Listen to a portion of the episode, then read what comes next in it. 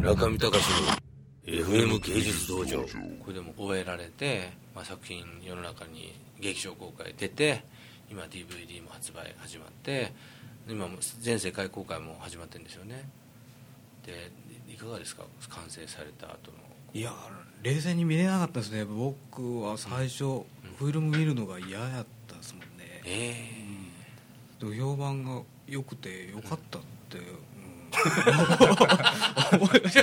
分かんないんですよ作ってる側は。そ,、それがどういう作品になってるのかが、えー、えー、冷静に見れないですからね。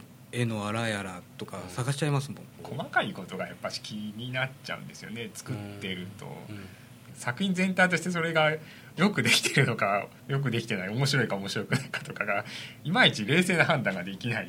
いまだに判断できない状況ですかじゃあこれはちょっとやっぱ引っかかるところなんかもありますもんね。そうなんですか。いやもう本当にブレイクスルーの作品だと思いましたね。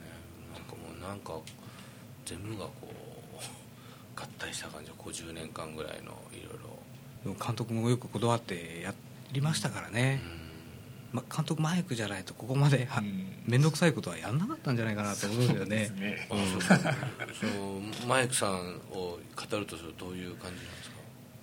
いや CG ってもの最初あまり信用できてなくて僕。あの浮いちゃったイメージしか分かんなくて、うん、で車も最初作画でやるって言ったんですけど、うん、CG いや大丈夫大丈夫って。でコンテちょっと始めて「本当知らんよ」って、いや本当 CG でできるってことを前提でコンテ切るけでって、でハイドいっぱい作ったりして「本当大丈夫なんやろねこんなことやって」って「大丈夫大丈夫」っつって。でできた画面見たらびっくりしちゃいましたもんね。うわーっと思って。いやオープニングのあのカラスの飛ぶところ、うん、まあ、久保さんが作画カラスをやってくれてるんですけど、でシミュレーションとかできた時うわすごいなと思っちゃいましたね。大変だったんですかそのシーンは。そのカットだけなんか急がされてやったんで。先行って あの時間的には大変だったんです お子さんにコメントを求めると全部笑ってる。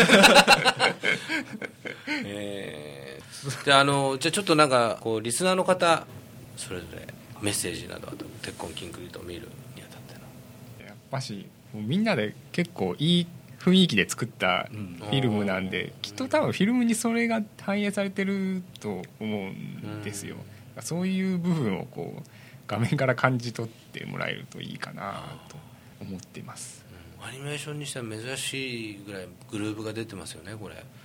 あ本当みんなで作った感が強いですよね、うん、僕らの中でも、うん、すごいグルーヴがあってなんかそれでも珍しい作品だなと思って 作ってる人たちどういう人たちなんだろうと思って来ちゃいました。